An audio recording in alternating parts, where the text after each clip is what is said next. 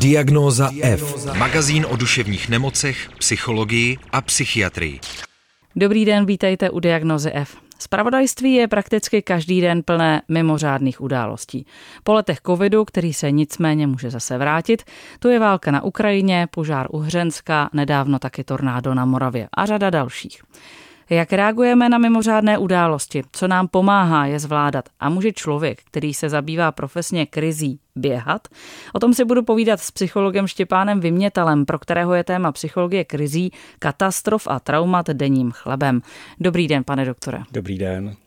Přibývá v poslední době těchto mimořádných událostí, anebo o nich jenom více víme? Více o nich víme, to je pravda, svět je propojenější, máme přístup k médiím z různých stran, ale na druhou stranu ty mimořádné události nebo krize, katastrofy provázely lidstvo od nepaměti a lidé fungovali, učili se to zvládat, překonávali ty krize a s tím i rostli, takže dá se říct, že určitě to není nic nového, ale ta výměna informací je daleko rychlejší a máme víc těch informací možná i v době samotné události, nejenom po jejím skončení. Takže jsou události, které pravděpodobně souvisí se změnou klimatu. Ty přibývají, toho si všímáme. Samozřejmě, když je sucho, jsou rizika požáru vysoká. Když je sucho, nedaří se zemědělství v některých částech planety, lidé se dávají do pohybu, vzniká migrace a tak dále. Takže to souvisí s těmi změnami, které vnímáme v posledních třeba desetiletích. A pak jsou události technické nebo technologického charakteru, které samozřejmě začaly vznikat až s průmyslovou revolucí a s rozvojem vědy a techniky a tak dále. Takže tam určitě to od nějakého období jako narůstá a učíme se jako čelit těm výzvám, které jsou spojeny s těmito krizemi.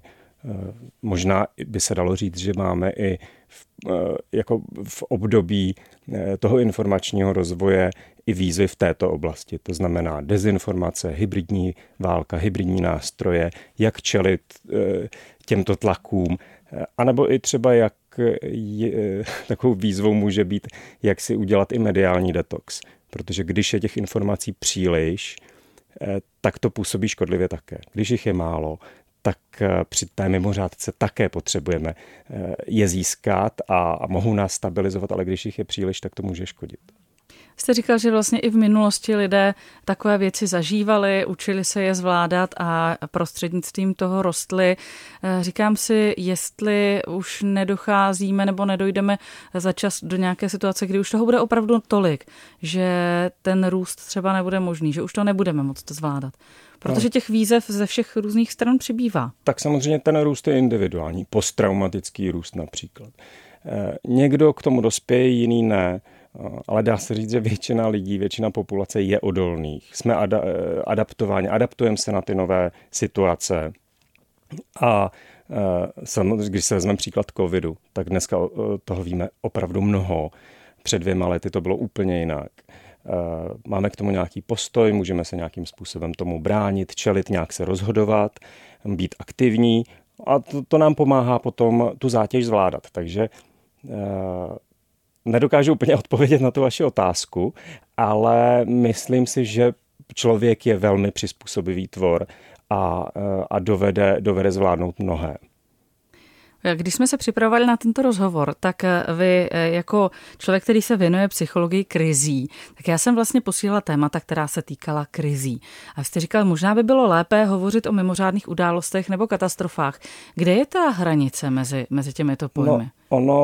Ten pojem krize, každé to odvětví vědecké, každá oblast ho nazírá ze svého úhlu. Takže my můžeme mluvit o krizi ekonomické, můžeme mluvit o krizi zdravotní třeba, o krizi psychospirituální, duchovní, o krizi duševní, krizi duševního zdraví.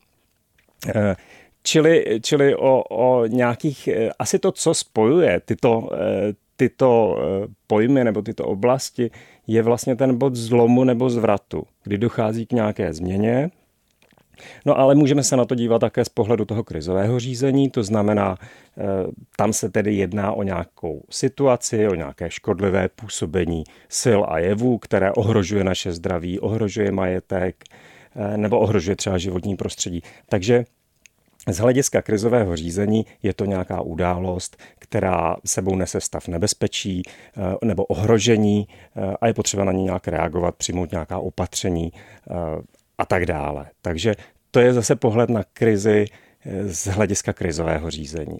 No a ta moje oblast psychologie vlastně propojuje psychologii a krizové řízení do značné míry, takže my se tam potkáváme. My se můžeme vlastně setkat s tou krizí individuální u jednotlivce, která je vyvolána nějakou mimořádnou nebo krizovou situací, která nastala. A tím může být jaksi v podstatě rozkolísáno i to duševní zdraví toho jednotlivce, ale na druhou stranu zase ten člověk je odolný, zvládající a má své strategie, jak to překonávat. Takže my můžeme pracovat s lidmi v tom směru, že je informujeme, aby využili to, co umí, k tomu zvládání té nové události, té nové mimořádné události třeba, nebo nové události v jejich životě zátěžové. Já rozumím tomu individuálnímu zaměření. Rozumím tomu, že každý ty věci, o kterých hovoříme, ty mimořádné události třeba zažíváme nějak jinak. Na druhou stranu, ale vidím ještě takové jako kolektivní prožívání. Když začala válka na Ukrajině, tak najednou všichni lidé začali hledat možnosti ubytování, nebo spousta lidí začala hledat možnosti ubytování pro ukrajinské uprchlíky. Když začal covid, tak spousta lidí šila roušky. Lze v té psychologii krizí dohledat i nějaké jako kolektivní prožívání, kolektivní zvládání podobných věcí? Určitě kolektivní trauma, když si vezmeme rok 1968, blíží se nám výročí, to bylo kolektivní trauma pro naši společnost, invaze Ruska, respektive Sovětského svazu a jeho vazalů do Československa, byť tady byla reakce jiná než na Ukrajině, ano, řada těch věcí se promítá do celé společnosti, stejně jako covid, stejně jako třeba nějaké velké rozsáhlé povodně zasáhnou celé území, ale zasahují třeba i lidi, kteří to sledují v médiích. Nebo teroristický útok. Ten má široký dopad právě skrze pak tu mediální stránku. Třeba i když je jakoby limitovaného rozsahu, tak dopad je pak třeba na celou společnost nebo i globální. Takže ano, určitě souhlasím s tím, že jsou události, které mají jako zvýšený impact, zvýšený dopad na celou společnost. A když si vezmeme například výzkumy, které se dělaly v souvislosti s covidem, tak jsme viděli u naší české populace, že tam došlo ke zhoršení psychického zdraví. Asi o 30%, nárůst úzkostí, depresí a podobně. A to bylo v reakci na tu komplexní zátěžovou situaci, která nebyla jenom obava o zdraví a život. Byla to i obava, strach z ekonomických dopadů, o budoucnost a vzdělání dětí a tak dále. Jako velmi, velmi mnoho stresových faktorů tam vystoupilo na základě této zdravotní krize nebo mimořádné události. Jsou nějaké způsoby, jak my si vlastně takhle kolektivně můžeme pomoci? Určitě máme proto i návody a principy psychologii, jak organizovat činnosti tak, aby ta populace byla posílena. A patří sem v první řadě posilování pocitu bezpečí v té akutní fázi, urgentní fázi, když ta krize nastává. Potom působení ve směru sklidnění populace. Jak se takové věci dělají? Komunikací, informacemi. Dodáváme informace, zjišťujeme potřeby, děláme jejich analýzu a snažíme se uplatnit ty naše vědomosti psychologické v tom směru, abychom sklidňovali veřejnost, protože potom může nastoupit to racionální myšlení a nejsme dezorientováni, nejsme v panice, můžeme se nějak rozhodovat, snažíme se vlastně posilovat tu aktivitu lidí, jejich vlastně osobní vnímanou účinnost. Co já sám pro to mohu udělat, jak se mohu zajistit, zabezpečit, jak mohu snížit rizika. A tu komunitní účinnost. To znamená, vlastně to se jmenuje self-efficacy a komunitní vnímaná účinnost, kdy zapojujeme, snažíme se zapojovat lidi, komunity, organizace do té vzájemné pomoci. protože ta aktivita samotná spojená s tou pomocí je vlastně protilátkou proti bezmoci, úzkosti. Když něco děláme, jsme aktivně zapojení i třeba v době řešení té krize, tak nám to lépe pomáhá čelit těm psychickým dopadům a následkům a tu situaci celkově zvládat. A to, že pomáhám druhým, vlastně pomáhá i mně samotnému v tom zvládání. Takže vlastně ta solidarita, nebo řekněme, jak jste před chvílí o tom mluvila, tak nebo ta pomoc, ta vlastně pomoc je úplně normálním průvodním jevem těch rozsáhlých mimořádných událostí. Říká se tomu honeymoon fáze, nebo fáze té solidarity, vzájemné pomoci, pomoci druhým, která trvá nějakou dobu a pak se samozřejmě vyčerpává. Ale vlastně ona přispívá k tomu, že my sami to zvládáme, tu zúzkostňující, řekněme, situaci, tu náhlou změnu. Takže vlastně i to, že při nějaké situaci pošlu nějaké peníze někam, mi dává pocit, nevím, kontroly, nebo něco jsem pro to udělala. Je to možné, ano. A nebo přesně, nebo není mi to jedno, mohu pro to něco dělat. Někdo skutečně může pomoct tím, že vydělá peníze a pošle někam jinam. Není vždycky efektivní, aby všichni jeli na místo události, protože by vlastně bránili, nevím co, provozu hasičů, když si vezmeme třeba požár ve Hřensku. Takže tam není efektivní, abychom všichni jeli a vezli tam potraviny a vodu, protože to už není ani potřeba, ale můžeme podpořit jiným způsobem. Dá se teda solidarita vysvětlit jako nějaký protilek proti bezmoci? Ano, já bych řekl aktivita, vlastně to zapojení, ale má to i ten rozměr té empatie. Toho, že my si sami můžeme představit sebe na místě těch zasažených lidí, a to je asi hodně důležité v tom, jako tento moment.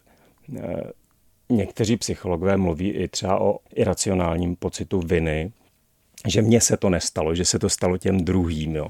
Takže tam jsou různé ještě další fenomény, které mohou být ve hře. My to samozřejmě přesně nevíme, ale je jasné, že když jsme aktivně zapojení, tak ta aktivita nám pomáhá.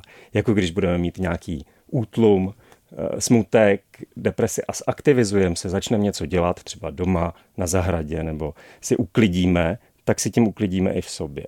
Takže jako ta aktivita nám pomáhá překonávat těžkosti spojené s krizemi různých situací. Já bych se ještě na malou chviličku chtěla vrátit k té kolektivní solidaritě. Vy působíte ve stálém výboru pro psychologii krizí, katastrof a traumatu EFPA, kde zastupujete Českou republiku.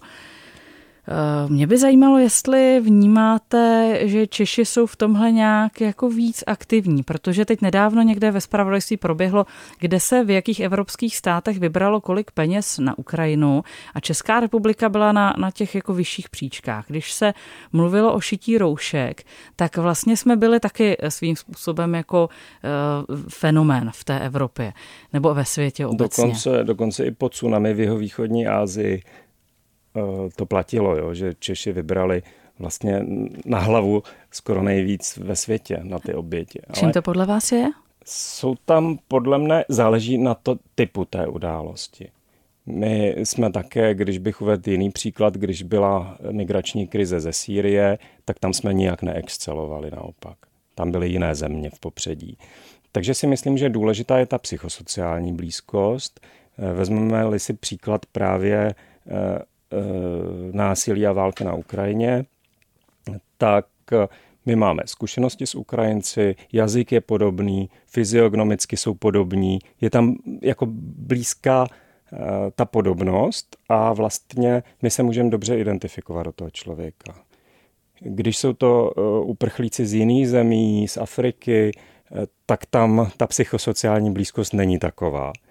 Čili tohle hraje roli podle mého názoru. Potom ta historická zkušenost. Nás Rusové také napadli v roce 68. Vyplývala z toho potom vlastně dlouhodobá okupace. Vyplývala z toho masivní emigrace. Třeba z Československa v důsledku 68. uprchlo asi 100 tisíc lidí do zahraničí. Takže my tam skutečně máme i tu historickou stopu.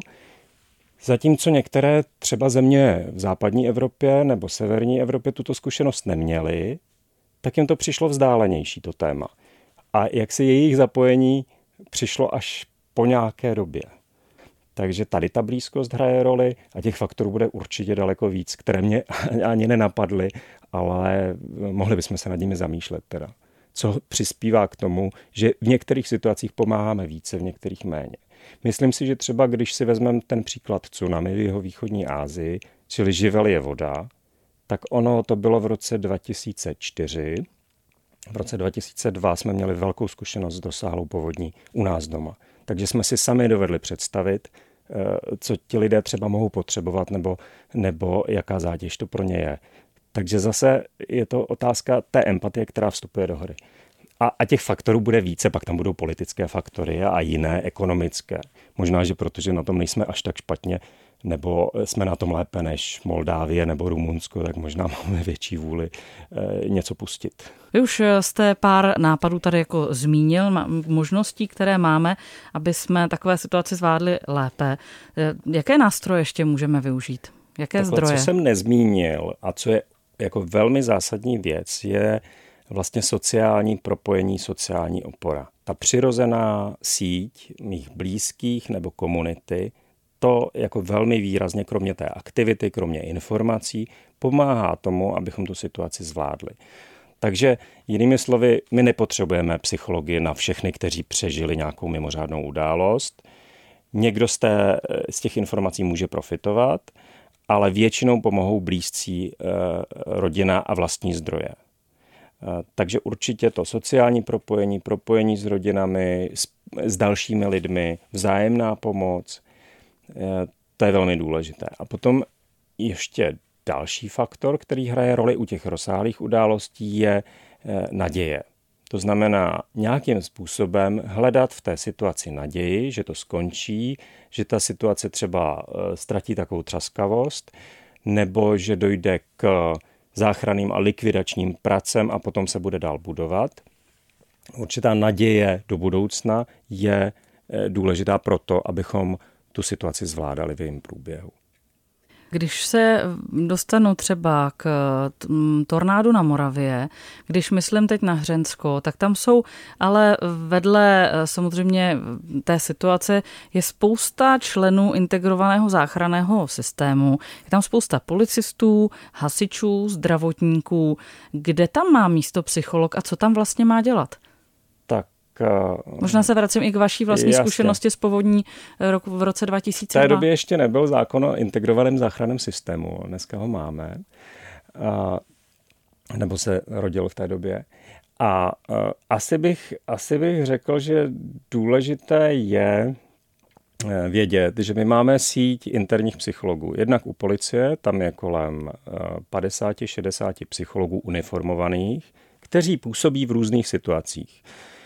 Mimo jiné také pro pomoc obětem trestných činů a mimořádných událostí. To znamená, oni jsou využitelní i při katastrofách. Co se týká hasičů, tak tam analogicky v každém kraji je psychologické pracoviště, které řídí svůj tým. Hasiči mají asi 18 psychologů a kromě toho, jak ti policajti, tak ti hasiči mají ještě interventy z řad uniformovaných složek. To znamená, je to policista nebo hasič, takzvaný mokrý hasič, který zároveň je vyškolen v první psychické pomoci, v komunikaci s těmi lidmi při neštěstí, má určité dovednosti směrem k zasaženým občanům, ale i třeba směrem ke kolegům. Takže existuje i takový peer support systém nebo systém kolegiální pomoci, protože samozřejmě ti zasahující jsou v extrémním stresu a zátěži také, vzhledem k těm úkolům, které plní, nasazují životy nebo jsou svědky utrpení dalších lidí. To znamená, že tam ta psychologická podpora směřuje jednak směrem k těm interventům a dalším kolegům, aby oni uměli lépe pomáhat těm přímo zasaženým lidem, třeba při nehodě, na silnici a podobně, v té akutní fázi, v té urgentní fázi, je tam vlastně ten integrovaný záchranný systém a jeho lidé, kteří se orientují teda na podporu duševního zdraví. Kromě toho, tento systém funguje také u zdravotnické záchranné služby a ve zdravotnictví se rozvíjí. Takže to jsou ty tři hlavní složky integrovaného záchranného systému, policie, hasiči, zdravotníci, plus U některých událostí vstupuje do hry armáda. Armáda má také své psychology, kteří jsou také vzděláváni v těchto oblastech a tématech. To znamená ta krizová pomoc, akutní pomoc nebo i doprovázení. A směřuje to teda jak k občanovi, ta podpora, tak vlastně k posilování těch vlastních lidí. Takže to je z hlediska té přímé podpory jakoby v terénu. Samozřejmě ten psycholog vstupuje do hry v momentě, když ta osoba už je přemístěna do bezpečí. První věcí je zachraňovat životy a zdraví těch lidí, dostat je do bezpečí a pak s nima můžeme komunikovat a pracovat dál. Důležité je také, že do hry vstupuje mnoho neziskových organizací, které se zaměřují tímto směrem. A tito psychologové a interventi z té akutní fáze potom předávají ty klienty nebo ty potřebné dalším organizacím. A to je také důležité, aby se ty činnosti moc nezdvojovaly, protože pak to může být i obtěžující, pokud někdo za váma opakovaně přichází s nabídkou něčeho.